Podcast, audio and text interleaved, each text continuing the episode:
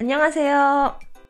こんにちは。ニュースで韓国語は、私韓国生まれ、日本育ち、わったがったしてきた韓国人のジュジュと、日本生まれ韓国在住経験あり、早くワクチンを打って韓国に行きたい日本人のヨッシーが、おー、私もです。韓国の今がわかるネットニュースを韓国語と日本語で読んで、日本語、韓国語時にちゃんぽんでおしゃべりするポッドキャストです。 그리고 한국에서는 요시와 주주의 시사 일본어라는 이름으로 보내드립니다. 中わけでですね、ゴールデンウィーク本でも読もうかと頑張っていたんだけど、なんかあんまり進まず、ストーブリーグにハマっちゃった。ストーブリーグ。ドラマ、おー、知らないです。主演ナムグンミン。ほー、楽しいですか？めっちゃ面白い。何の話ですか？弱小プロ野球チームを立て直すためにやってきたゼネラルマネージャーがバサバサと改革をしていくんだけど、オーナーはいろいろと足を引っ張ってきてみたいな。野球好きには結構たまらない。うーん。ヨッシーさんって野球派なんですね。あ、そうね、サッカーより野球かな。そっか。うん。いや、このね、なんか、弱いチームあるあるがいっぱいあってね。えうん。ー。あの、いい選手なんかそっちのけで親から金をもらって、なんか癒着しているスカウトとか。コーチ陣監督たちの派閥争いとか、ひどい。マスコミとか選手とか職員とかがあって、いろんな思惑を持って、とんでもない記事を飛ばしにかかってくるとか、へー。阪神タイガースそのものじゃんと思いながら、え、阪神タイガースってそんななんですか？僕はあの、物心ついた時からずっと阪神ファンなんだけど、いや、東東京の方ですよね。うん、そんなことあるんだ。そんなことあるよ。ご家族が関西の方？全然。そんなことあるんですか？うちの父親がひねくれ者だったからね。えー、巨人なんかダメだって？うん。まあ、うちの父親の世代だともう、テレビは巨人戦の中継しかやってなくて、クラスには巨人ファンしかいなかったっていう時代の、うん。で、へそ曲がりで一人だけ阪神ファンを貫き通してたっていう。へえ、すごいですね。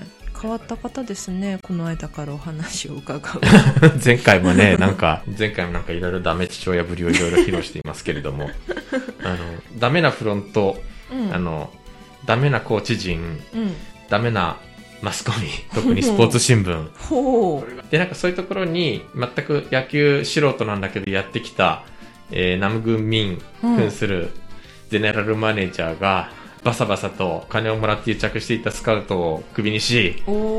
えー、主力なんだけど、なんかヤクザみたいな悪い選手を放出し、みたいな。スカッとするんですね。結構スカッとする。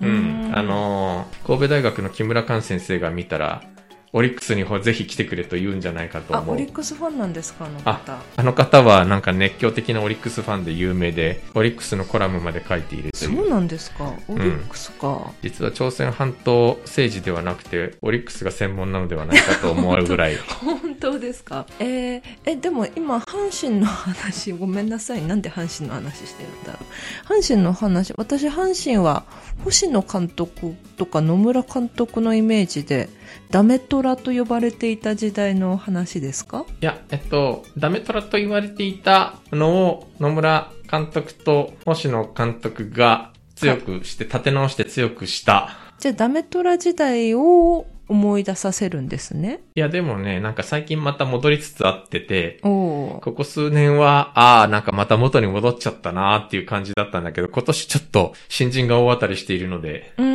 ええあの、なんかすごく強いんだけど、今のところ。じゃあ、そういうスカウトの癒着の話とかもよくある話なんですか？よくあるというか、まあ、阪神タイガースは、あの、新人が活躍しないことで有名な、ちかおあれ、ドラフト1位でなんか物になった選手が一体何人いるのやらみたいな感じのね。なるほどね。ストーブリーグもいろいろと突っ込みどころは満載なんだけれど、うんう。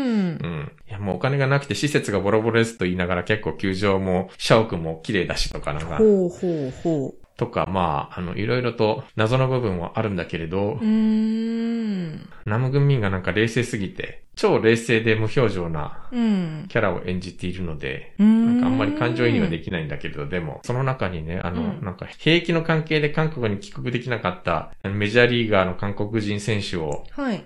えー連れ戻しに来るところがあるんだけど、ここが結構前半の胸熱な部分で、うーん。すいません、なんか結構ネタバレなことをベラベラと喋っているけれど、うん。でも僕もまだ最後まで見切ってないので、どういう展開になるのかドキドキしながら。私はヴィンチェンツォをちょっとだけ見てます。ヴィンチェンツォ？知ってます？知らん。あの、孫純義が出てます。これ最近、ネットフリックスの日本総合1位ですよ。え、そうなの？へえ。イタリア人。イタリア系韓国人。ヴィンチェンツォの話。はあはあ。どう？面白い？うーんと、私はただ単に、私やっぱ孫純義好きなんですね。うん。孫純義かっこいいなってそれだけで見てます。なるほどっすね。あ話はあんまり頭に入ってこない。あーうん。なんかイタリアマフィアとかそんな話みたい。あ、そうなのね。はい。うんえっと、兵役の話が出てきたんで、アメリカに渡って、アメリカ国籍に変えて、兵役の義務を果たさなかったということで、韓国でめちゃくちゃ非難されている、えー韓国人選手ってのが出てきて、あの、渋る選手を説得して、はいはい。南軍民が韓国に連れ帰ってくる場面があるんだけど、はいなんかすごい胸熱で、ここの場面が。そうなんですね。うん。そう、なんか最近ね、あの、フランスで似たようなことが、似たようなことでもないな。元韓国代表でフランスでプレーしてる選手が28歳になっても、まあうん28歳になっても韓国に帰国しなかったのでパスポートを無効化されるという今事件が起きていて。へえ。いや、で、本人がどうもフランスへ、フランス国籍取得を準備しているらしいという話になり、これが今非難合々なわけなんだけれど。はーい。ええまあ前回もね、ちょうどそんな話をしたけど、兵役の話っていうのはすごく、ものすごくデリケートになるので、はいはい。外国籍を取って兵役を逃れたっていうケースに関してはものすごい非難がはい来るからはい。ね、あの、はい歌手のユスンジュンもそうだったけれど。うんうんうんううん。ん今日の一本目はなんかこの間、ジジュさんが冒頭で熱く語っていた、子供は父の姓を名乗るべきか、母の姓を名乗るべきか問題。はい。はい。過去にもちょっと実はご紹介したことはありますけれども、ついに動きが、はい。具体的な動きが出てきまして、うんはい政府が子供の姓を決める際に父の姓を優先的に名乗るようにした不正優先主義原則を廃止する法改正を推進する。血縁や婚姻関係の他にも、非婚、単身世帯、老年同居、委託家庭など様々な家族を法的に認め、生活、財産などの支援策を拡大する方針だ。女性家族部は4月27日、こうした内容を盛り込んだ第4次健康家庭基本計画が大統領取材国務会議の審議を経て確定したと発表した。 정부가 자녀의 성을 정할 때 아빠의 성을 우선적으로 따르도록 한 부성 우선주의 원칙을 폐기하는 법 개정을 추진한다. 혈연이나 결혼으로 맺은 관계 말고도 비혼 1인 가구, 노년 동거, 위탁 가정 등 다양한 형태의 가족을 법적으로 인정하고 생활 재산 등 지원 방안을 확대하기로 했다. 여성가족부는 27일 이런 내용을 담은 제4차 건강가정기본계획이 대통령 주재 국무회의 심의를 거쳐 확정됐다고 발표했다. 現行法でも子供が母親の姓を名乗ることはできる。婚姻届を出すとき、夫婦が協議して母親の姓と本願に従うと書類に書けばいい。問題は婚姻届期間以外は無条件に父親の姓を名乗らなければならないという点だ。 韓国政府はこうした不正優先主義の原則が片親家庭や再婚家庭への差別であるとみて、子供の出生届を出す際、誰の姓を名乗るかを両親が協議して決めるように法改正する方針だ。このほか、婚外子と婚中子、婚姻中出生者に出生時を区分する方式も廃止を検討する。 현행 법에서도 자녀가 엄마 성을 따를 수는 있다. 혼인신고할 때 부부가 협의해서 엄마 성과 본을 따르겠다고 서류에 적으면 된다. 문제는 혼인신고 기간 외에는 무조건 아빠 성을 따라야 한다는 것. 어, 정부는 이런 부성 우선주의 원칙이 한 부모 가정이나 재혼 가정 등의 차별이라고 보고 자녀 출생 신고를 할 때 누구 성을 따르는지 부모가 협의해서 정하도록 법을 개정할 방침이다. 이 밖에 혼외자와 혼중자, 혼인 중 출생자로 출생아를 구분하는 방식도 폐기를 검토한다. 市民の間では、代を継ぐことを重視する韓国社会では時期尚早という懸念と、性平等に寄与するという期待が同時に出ている。結婚した30代の娘2人を持つホギョンウクさん65歳は、娘たちは夫とよく合意して孫の姓を決めてほしいと話した。一方、チョンノクで飲食店を経営するイさん47歳は、私にもし息子がいたら、妻の姓に孫の名前を変えさせないだろうと話した。 시민들 사이에선 대를 잇는 것을 중시하는 한국 사회에선 시기상조라는 우려와 성평등에 기여할 것이라는 기대가 동시에 나왔다. 결혼한 30대 두 딸을 뒀다는 허경욱 씨 65세는 우리 딸들은 남편하고 잘 합의해서 손주성을 정하면 좋겠다고 했다. 반면 종로구에서 음식점을 운영하는 이모 씨 47세는 내가 만약 아들이 있었으면 아내 성으로 손주 이름 바꾸게 두지는 않을 것 같다고 했다. 若いからといってみんな変化を喜ぶわけでもない。会社員キムさん26歳は、 これまでは父の姓だけを使ったのだから、自分の子だけは母の姓を使うようにしたいとして、もし将来の夫が自分の姓に固執すれば、二人産んでそれぞれ与えようと言うだろうし、これに同意しない人は会うつもりもないと話した。一方、大学3年生のパクさんは、いい趣旨の法改正だと思うが、まだ拒否感があると語った。 젊다고 모두 변화를 반기는 것도 아니다. 직장인 김모 씨, 어, 여성 26세는 지금까지 아빠 성만 썼으니 내 자식만큼은 엄마 성을 따르도록 하고 싶다며 만약 미래 남편이 자기 성을 고집하면 두- 어, 둘 낳아서 각자 주자고 할 거고 여기 동의하지 않는 사람은 만날 생각조차 없다고 했다. 반면 대학 3학년인 박모 씨는 좋은 취지의 법 개정이라고 생각하는데 아직 거부감이 든다고 했다. この26歳の女性、会う人いるかな二人産んで別々 に名字をつけることを賛同してくれる彼氏。難しい気がする。そう。あジュジュさんは、アッパソンダルラそうというということを、うん。弟にね。この間も言ってましたね。弟に、アッパソンダルラ、うんそうそうそう。父の、父の姓を名乗れと主張しているんですよね。弟が日本人と結婚したんですが、日本で暮らしていて、娘に日本の奥さんの姓を名乗らせていることに反発しています。えーそれはなぜって言っちゃう。え、また 어, 아, 그러면은 누가 저희 성을 써요? だから、うね、ん。日本も今、選択的夫婦別姓の話が出ているけど、うんじゃあ、子供の名字どうするかっていうのは結構デリケートな問題で、本当に。 うん。うんいや、私も多分自分の家の問題じゃなかったらそんなの自由でいいって思うし、きっとこの、あの、会社員、キムさん26歳も、あの、まあ、二人産んで別々、まあ、フェアかもしれないって思うかもしれないけど、実際自分の家で起きたらなかなかそう思えないですよ。ほう。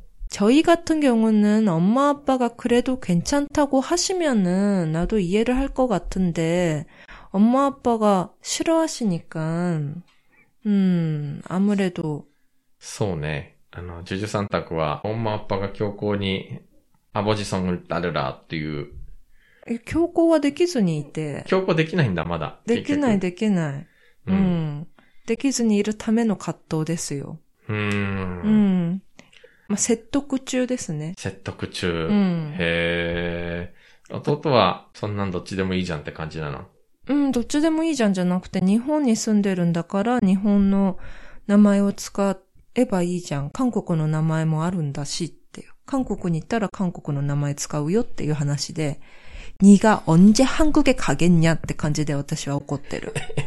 ああ、あんまり、あそっか、ずっと韓日本、国語もできないくせに。ずっと日本で生まれ育ったから、あんまり韓国語が上手じゃないって言ってたね。うん、彼は3歳の時に来たから上手じゃない。う。うんん、そう。私としてはむしろ強硬的に、우리성을쓰지않으면은、うん、もう우리가족이아니다って言ってもね、見放してほしいぐらいなんだけど、はうん。이제우리집에오지말라。 あうん、우리손자가아니다って、まあそんなことは言えない人たちなんですよ。私なら言うね。へえ、いやー、でも、敷居をまたぐな。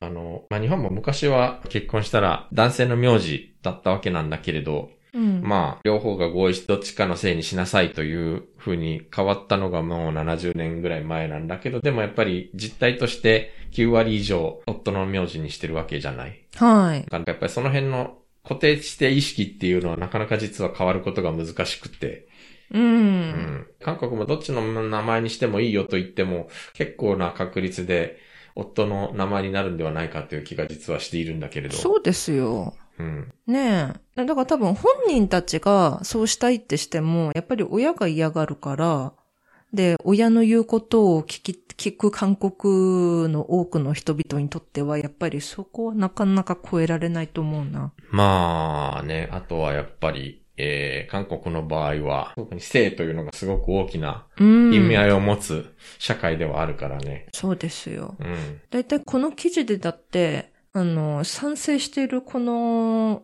おじいさんうん。は娘二人がいる人でしょ？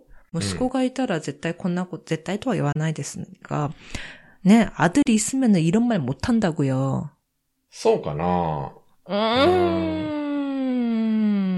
ね、私が頭固いのかなどうなのかね。 지난번에 이거 똑같은 얘기를 제일교포 오빠하고 얘기를 했었거든요. はあはあはあ 음, 그 제일교포 오빠는 3세고 똑같은 3세 아내를 만나서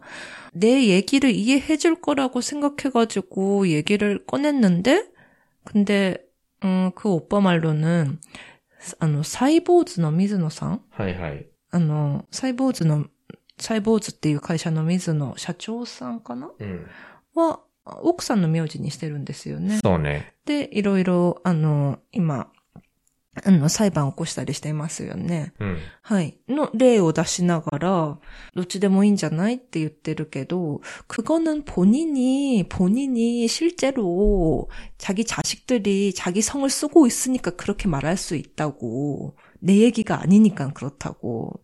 はあそしたらあなたも、ね、奥さんのパクの名字に変えたらいいじゃないか。ってうん。思うんだけどさ。うん。うん。最近なんかすごく 日本もその辺の意識が変わってきて、僕の周りで妻のな名字に変えましたっていう日本人が結構いて、そうなんですか？そうなんですよ。な、うーん。なんか。理由を聞いてると、うん。いやーな、なんかもう鈴木とか佐藤とかなんかもういっぱいいるからさ、みたいな。ああ、うん確かにかつ妻の名字の方がなんか個性があるから、個性というか、うん、うん、うん。うん希少だからそっちの方に変えるか、みたいな感じの人が結構いた。そうですね。名字が珍しい、この名字を残したいで変える人もいた後輩に。ううんん。まあなんか日本の場合は、その結婚と同時に社会的に認知された名前が変わっちゃうっていうところがまあ一つ大きな問題点ではあるんだけど、やっぱその、じゃあ妻の名字に変えた男性も、あの、あ、これまで通り武田で OK ですみたいな感じでね、うん。うん。戸籍上の名字は坂本なんですけど、これまで通り武田で行きますんでよろしく、みたいな。うん。う。うんん。まあなんか日本も今ちょうどそこがすごく揺らいでいるというか激動している時期なので、うん。私の頭が硬いのかしら。まあそこは正直何とも言えないがな変えたくないという人を強要するつもりもないし。うん。ねえ。でもすっごいね、私の性を否定された気がするんですよ。私の名字がそんなに変かって。弟夫婦に対して。はいはい。だ結局日本で暮らすには不便があるからっていうことで、日本のせいにしてるわけで、うん。うん。私この名字でずっと日本で暮らしてきたし、うちの弟だってそうだし、でも、保育園には、あ、い井上ですって言って赤ちゃん引き取ってたよね、この間。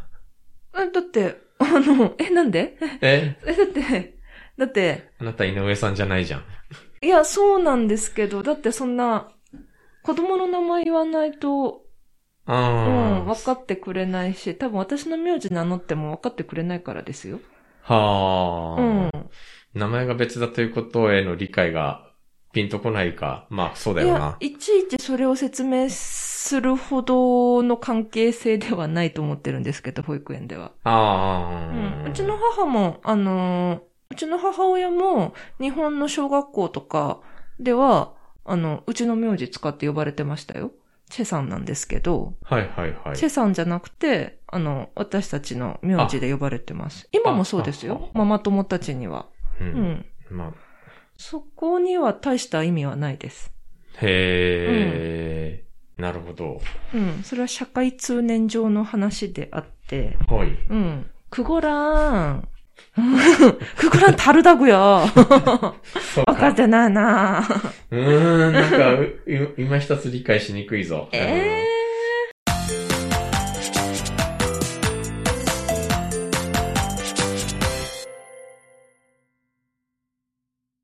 次の話も関係なので、ちょっとこっちも一緒に読んでしまいましょう。 この第4次健康家庭基本計画って、父と母どちらの姓を子供に名乗らせるだけの話ではなくて、結構家族っていうもの自体への大きな概念の変化を伴う。ね、すっごい進歩的な法案だと思うんですけど。まだこれから法改正をするっていう話じゃないかと思うけど。法案でもないのか？うん、法案はこれから作るんだと思うぞ。あれじゃ採択されたのは何ですか？計画、基本計画。計画か。なんか5年かけてっていう話そうか。で、ちょっと読みます。また、ニューニックなのでちょっと変わってます。非婚を誓って一人暮らしをしたり、ルームメイトと一緒に暮らすニューニッカ、手を挙げて。いい知らせです。これから法的に家族になるかもしれません。政府が様々な形の家族を認めようという第4次健康家庭基本計画を発表しました。비혼다짐에서혼자살거나룸메이트와함께사는유니커손 좋은 소식이에요. 앞으로 법적으로 가족이 될지도 몰라요. 정부가 다양한 형태의 가족을 인정하자는 제4차 건강가정기본계획을 발표했어요.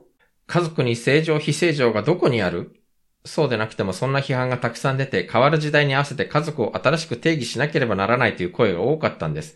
夫婦や子を持つ未婚家庭は減少し続けています。全体の世帯を基準にしたとき、2010年の37%から2019年は29.8%になりました。反面、一人世帯は2019年に30%を超えています。昨年、政府が国民1500人を対象に家族をどう考えているのか調査しました。10人に7人が生計と住居を共有すれば家族になれると言いました。가족의정상비정상이어딨어안그래도그런비판이많이나와서달라지는시대에맞게가족을새롭게정의해야한다는목소리가많았어요부부플러스미혼자녀가족은꾸준히줄고있어요전체가구를기준으로봤을때 2010년 37%에서 2019년 29.8%가 됐어요. 반면 1인 가구는 2019년 30%를 넘었어요.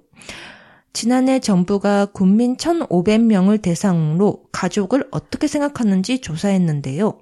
10명 중 7명이 생계와 주거를 공유한다면 가족이 될 수 있다고 말했어요. 政府は5年にわたって計画を実行することにしました。政府は法律で定められている家族の範囲を完全になくすことも検討しています。では、単身世帯、同居カップル、ルームメイト、互いに頼って一緒に暮らす高齢者、虐待で被害を受けた児童の面倒を見る委託家庭も法的な家族として認められることができます。法的な家族でないという理由で受けられなかった医療、住居の恩恵を同じく受けられるようにする案も議論することにしました。現在の同居関係は緊急な手術を受ける際に必要な同意書も書くことができず、新婚夫婦の調整融資も受けられません。タレントのさゆりさんのように結婚せずに精子を寄贈してもらって出産することですが、政策的にどう考えるべきか、来月から議論し、6月から国民アンケートを実施することにしました。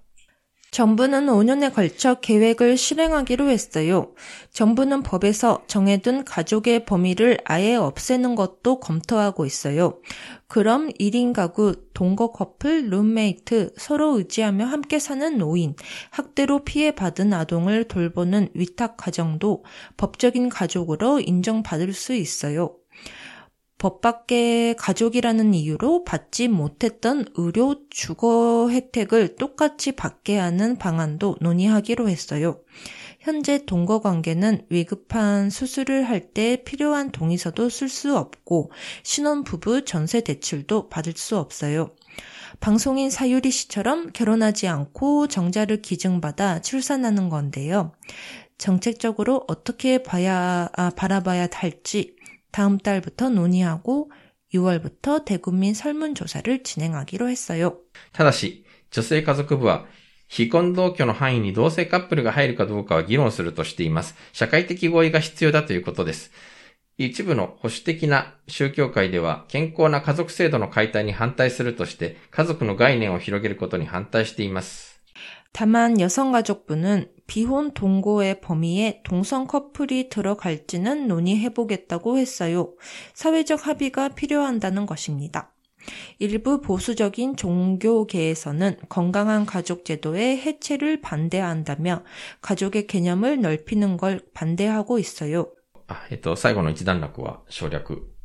フランスではこういうのがすでにあるってことですね。そうですね。 うん。フランスとかドイツとか、ドイツは同性カップルのパートナーシップを法律で認めているとか、うん、うん。えー今、日本も選択的夫婦別姓とうん別に、同性婚の議論もまた活発になっていて、はい。えーまあなんか日本はそんなにすごくここに抵抗があるような感じではないのだけれど、ですね。うん。韓国の場合は、非婚をみんな結婚しなくなっているから、うん。どうしようという感じでこの議論が生まれてきているというところになんかちょっと特徴的な面があるなと。はい。最近本が出たけど、女二人暮らしていますって日本で翻訳書が出て、はい。ヒデさん今読んでるという。読んでます。全くのルームメイトさんなんですよね。あの、うん恋愛関係というわけではなくて。うん。うん、新鮮でした。うん。でもなんか、つまりそういうのも、これから家族という枠組みに入れて家族に準ずるそういった法的とか、うん。うん。そういった関係を認めようといううん、うん。ことなのよね、きっと。うん。マンション買おうにも融資が受けられないとか、うん韓国の場合やっぱりその、チョンセにドカンとお金がかかるんだけども、うん。それを、あの、銀行から結構定理で融資で受けられるっていうところで回ってる制度だったから、うん。だから、一人だとその融資が受けられないとか、うん、はーい。とてもいい法案だと思う、法案じゃないか、とてもいい計画だと思います。うん。でもやっぱり、まあ、日本の場合もやっぱり結構似てるんだけども、伝統的な家族制度の崩壊につながると言って、やっぱり宗教団体とかが強く反発するし、ね、でもすでに家族のいる家庭と一人暮らしの家庭が韓国ではほぼ同じくらいなわけじゃないですか。うん。そういう中で、鍵括弧家族の形態をいつまで守らなきゃいけないんだろうん。ここ結構大変なところで、う。ん。特に韓国は出生率0.84という、これからきっとおそらくすごい勢いで子供の数が減っていく。そうなんですよね。だこれを否定したところで家族が増えるとは限らないというか、見通しもないじゃないですか。うん。だからなんかもっと家族という規定になるのかどうかわからないけど、要するに、まあ家族みたいな感じにして、うん同じような社会的な、あの、特典というか、こう、恩利益を与えようよという、そういう感じだと思うんで、日本ではまだここまでの議論は進んでいないので、はい。うん。うん。すごいなとは思うんだけれど、ね韓国ってほら、あの、一本目で読んだその、夫と妻の姓どちらにす、夫と妻の姓どちらを子供に名乗らせるの話なんかでも、あの、宗教団体と並んで、結構強く反対しているのが韓国独特のシステムな、チョンチヌエ、送信会、つまり送、信会？第何代なんとか氏あ。あ、ははははははははははははは。き、き、きめきみし何代目とかそういう話ね。そういうやつ、そういうやつ。はいはいはいあの、事務所を構えて、うん。何人も会員がいて、あの、うん直報を、古い直報を大事に保管している。これが結構やっぱり社会的に慣習として根付いているし、システムとしても韓国の場合はあるので、はい。こういう人たちは伝統的な家族の概念が根本から崩れるんじゃないかと言ってやっぱ猛反発しているわけよう。。うんまあ日本も、その選択的夫婦別姓にせよ、同性婚にせよ、本当に強硬に反対する人たちが一部にいるから、保守、うん保守的な界隈に。うん。うん。だから、機運は盛り上がってもなかなか簡単に変わらないというのがもどかしいところではあるけどね。はーい。でもなんだろうな。うまく説明できないんですけど、한국에는 식구라는 말이 있잖아요. 食べる口と書いてシックですね。 아, 食べる口なんだ. 그 가족이랑 식구랑 뭐가 다르냐 하면은 사전 보면은 똑같이 가족 うん。で日本語では出てくると思うんですけれど。そうだね。なんか、どちらも対して意味が、ほぼ同じ意味だと思って使っていたけれど。 음, 그래도, 음, 저는 가족은 혈연 관계가 있는 사람이고, 식구는 좀 더 넓이, 음, 저는 그런 식으로 구별을 하고 있는데, 다른 사람들은 어떻게 하고 있는지 모르겠지만, はあ、つまり、例えば、なんかみんな仲が良くて家族同然の下宿とかそういうのはシック。 음, 우리 식구들, うん。 음, 俺自分シックがまなよ、みたいな。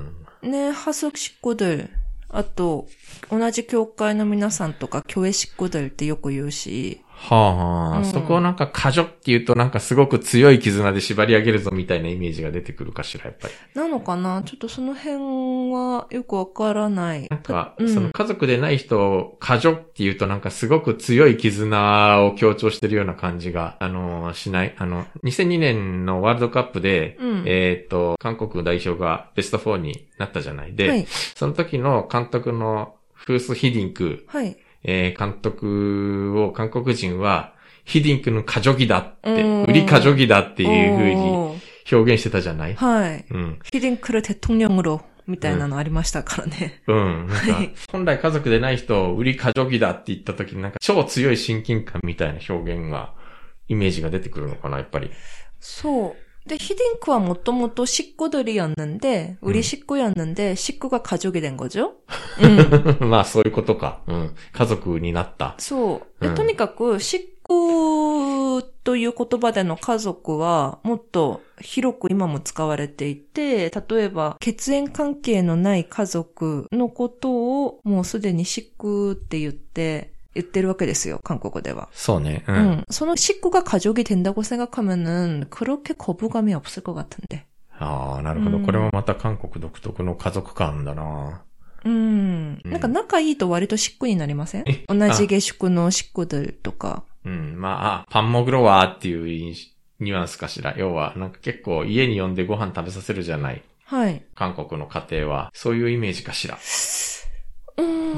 まあ、日本も同じ釜の飯を食ったっていう表現があるけれど、実は案外他人と一緒に家でご飯を食べる機会ってそんなに多くはなくて。そうですね。だから、家族という意味での漆喰を韓国はすでにもうかなり使っているから、その漆喰が家族になるっていうことはもう少しスムーズにできる気がする。なるほど。まあ、法律的な権限を付与するというだけの話だと。うん、うん。この変化の方向性がすごく興味深くて。ね、なんか、儒教の伝統を守りながらも進歩的なことをしようとしている韓国ですよねあ。の、濃厚な血縁関係を重視する韓国社会がこういう方向に踏み出そうとしているのかという。うん、いやー、でもね、何度も言うけれど、다른사람은몰라요。 はい。 내 동생은, 내 조카는 우리 성을 써야 된다. 이죠. という、ええそこは別にあの、まあ、変えたくない人を強要するつもりは全然ないそう、のでね。我が家の話です。はい。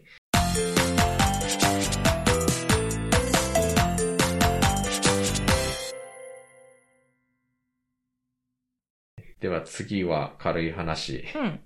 えー、ジュジュさんが大好きだという。大好きです。はい。でもこんな話になっているのかという、個人的にはどっちでもいいじゃんと思うんだけど、やっぱどっちでもいい良くないんですかねこれは大事ですよ。大事なのか。わかった。うん読みます。スパム丼を注文したがこれはスパムじゃないでしょなぜ嘘をついて売るの今年1月、出前プラットフォーム、配達の民族に投稿されたある注文レビューがオンライン上で注目を集めた。食堂でスパム丼として売っていたが実はランチョンミートだったためだ。 스팸 덮밥을 시켰는데 이건 스팸이 아닌데요?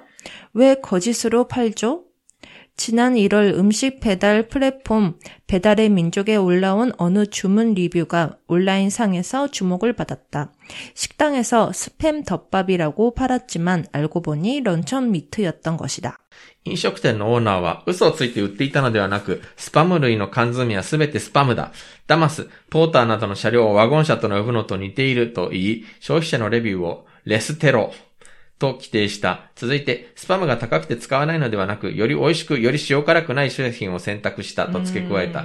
これに対し消費者はまた、後ろめたくないならスパムをランチョンミートと書いて売らないといけないのは当然だと反論した。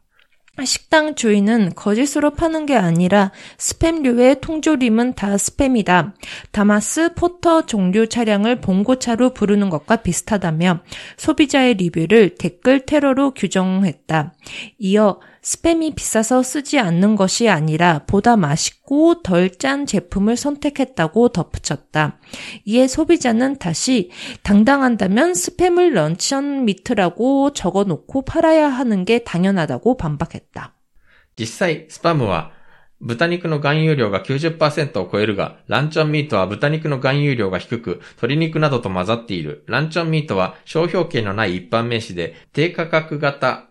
缶詰ハムの通称として使われる。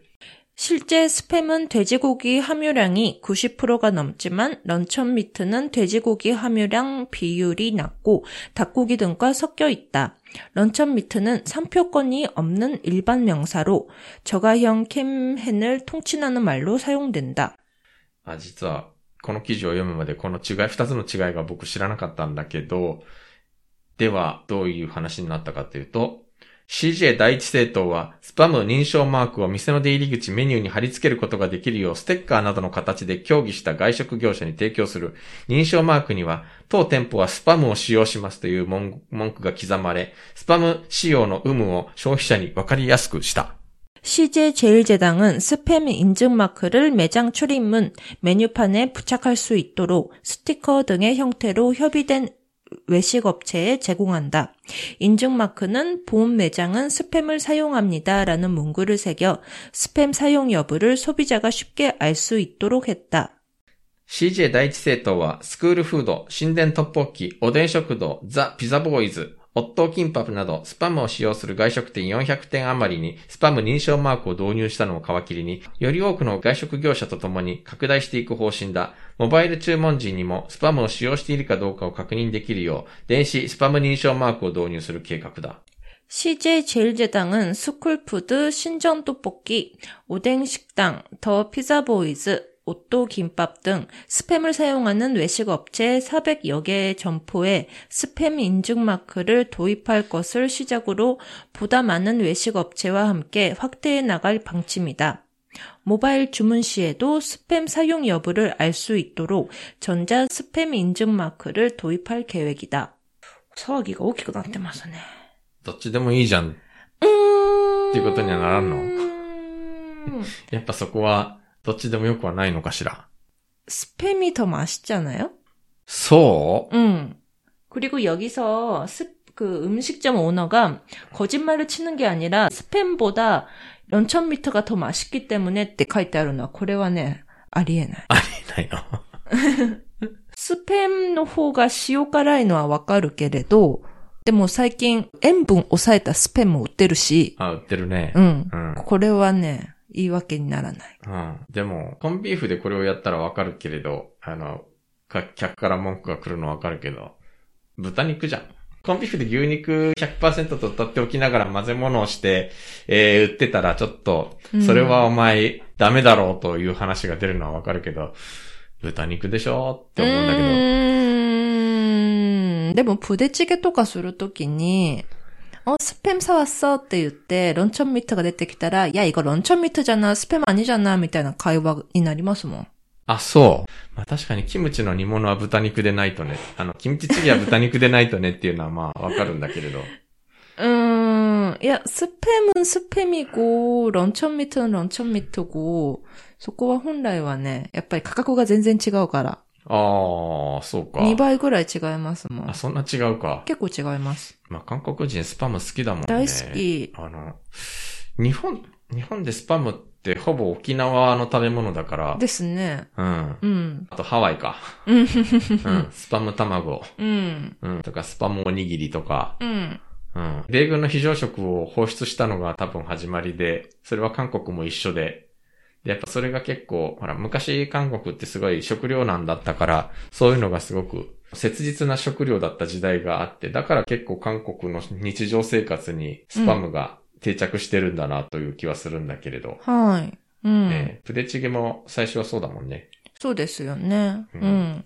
私はね、スペン大好きなんですけど、さすがに日本のスーパーで売ってるスパムは大きくて、結構、うん結構食べきれなくて、そうなんだよね。で、高いじゃないですか。うん600円ぐらいするんじゃないかな。はいはい。だからあれの半分のサイズうんが韓国では結構売っていて、あーあれがちょうどいいんですよ。一回食べるのに。うん。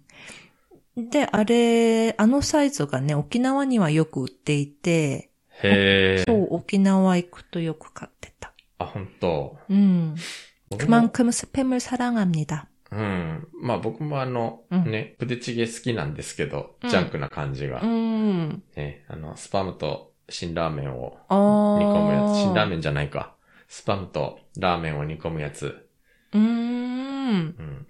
저는 스팸을 구워서 먹는 거 좋아해가지고 아침밥으로. 아, 卵と一緒に。 응, スパム卵ですね。 응, 스팸을 따마 고. 응. 그것으로 진짜 밥 몇 끼든지 먹을 수 있어요. ああ、でもそっか、韓国でもススペンジョンって結構、 음, そうですね.下宿の朝ごはんで時々出てきた気がする。 란좀 미도 じゃないかな、おばさん.うん、多分そうだったと思う。おばさんケチなんですよね。うん。うん。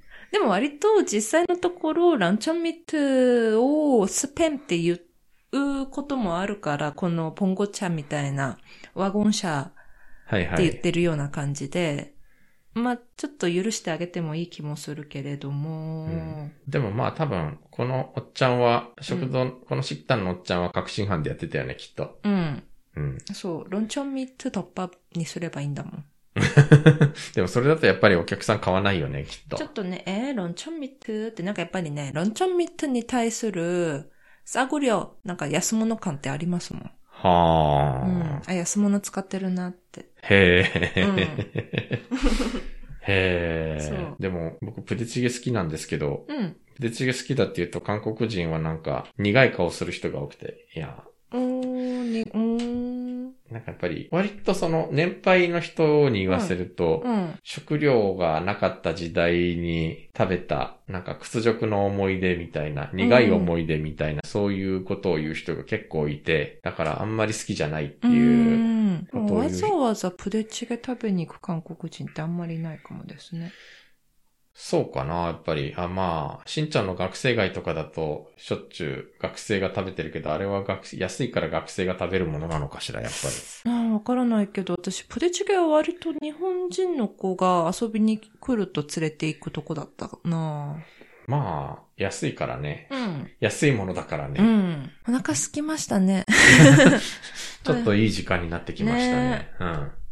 いやー収収録がちょうどお昼ご飯前にやっております。ねえ、プデチゲ。プデチゲ잘하는데 있어요? いや、あの韓国で 에, 여기서 여기. 日本で、 응. プデチゲにうまいもまずいもあるものか。まあ確かにね。あの、誰が作っても似たような味になるんじゃないのいや、そうなんだけれども。うん。だから韓国でもきっとなんか韓国人はあんまり好きじゃないのかもしれないね。うー。うんん。あの、そんなものわざわざ 珍しがって食いに行くもんじゃないよ感が。プデチゲ食べるならカムジャタンとかなんかその辺を食べに行く気がするなうん。まあ人によるだろうけど。まあね。うんまあ、ああいう食べ物が多分日本にないから、ああいうジャンク鍋ね、ジャンク鍋。だと思うんだけれど。ね、私自分でキムチチゲ作ることあんまりないんですけど。あ、そあ、私あんまり料理得意じゃないうんで。あでも、キムチチゲ할 때는スペンじゃなくて、ソーセージソーセージ入れたりすることあります。あ、そのやっぱキムチと加工豚肉はそうやっぱりすっごいマイルドにしてくれるし。絶対、あの、これは外せないというか、うんあの、チョンセン4分というかですね、うんうんまあ、うんあのまあ、もう運命の組み合わせというか、うんうんうんうんうん。ほぼ定番だから、その延長線でスパムがあるっていうのはまあ確かに。ね、そう、いい味出るんですよ。そうね、ああ。 そろそろお昼ご飯のいい時間かなという。はい。ね、このスペン認証マークがあると分かりやすくていいですね。これを見て、ああ、じゃあこの店で頼もうとか思うかな。え、私は思うけどな。そうう。ん。うーん。なんか誠実だなって思う。そうなのか。ね、ほんと価格が違うから、スペムと런천미트。ほんとああ2倍ぐらい違うから、はいはい。 그거를 스팸을 일부러 쓰고 있는 가게였으면은 다른 것도 성실하게 하고 있을 것이다って私は思う。へー。なるほど。 そうか。まあ、確かにね、すごく高い品物ではないもんな。国産牛と言いつつ中国産の輸入牛肉を使っていたみたいな話でもないし、あ今韓国ではすごく産地偽装の問題が、うん。産地偽、国産キムチと言いつつ中国産のキムチを使っているみたいなのが、最近のちょっと反中ナショナリズムの高まりと相まって、うん。非難されてて、うん。そういうのもなんかちょっと意識の片隅にあるのかしら。いやー、だって味違うし。まあうね。ん。そう。なんか、うろ覚えですけど、런천 미트가 2,500원인가 2,000원인가 1,700원인가 2,000원 전후예요. はいはい。 그 스팸이 4,000원 전후고. はあはあ、 음, 結構違うんですよ.なるほど。 まあなんかそういうことなので、もし韓国に行って、ワクチンを打って韓国に行って、スパム認証マークが出てきたら、そのお店は 誠実なお店なのかということで、そう、誠実なお店。なんかの判断の基準にしていただければいいのではないかなと思います。はー。はい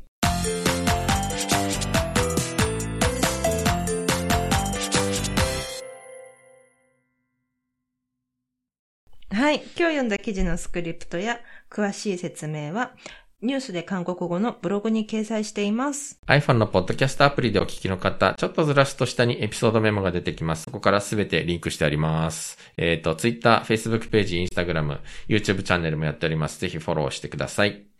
はーい。では、오늘은 이만 마치겠습니다. さよなら。 안녕히 계세요.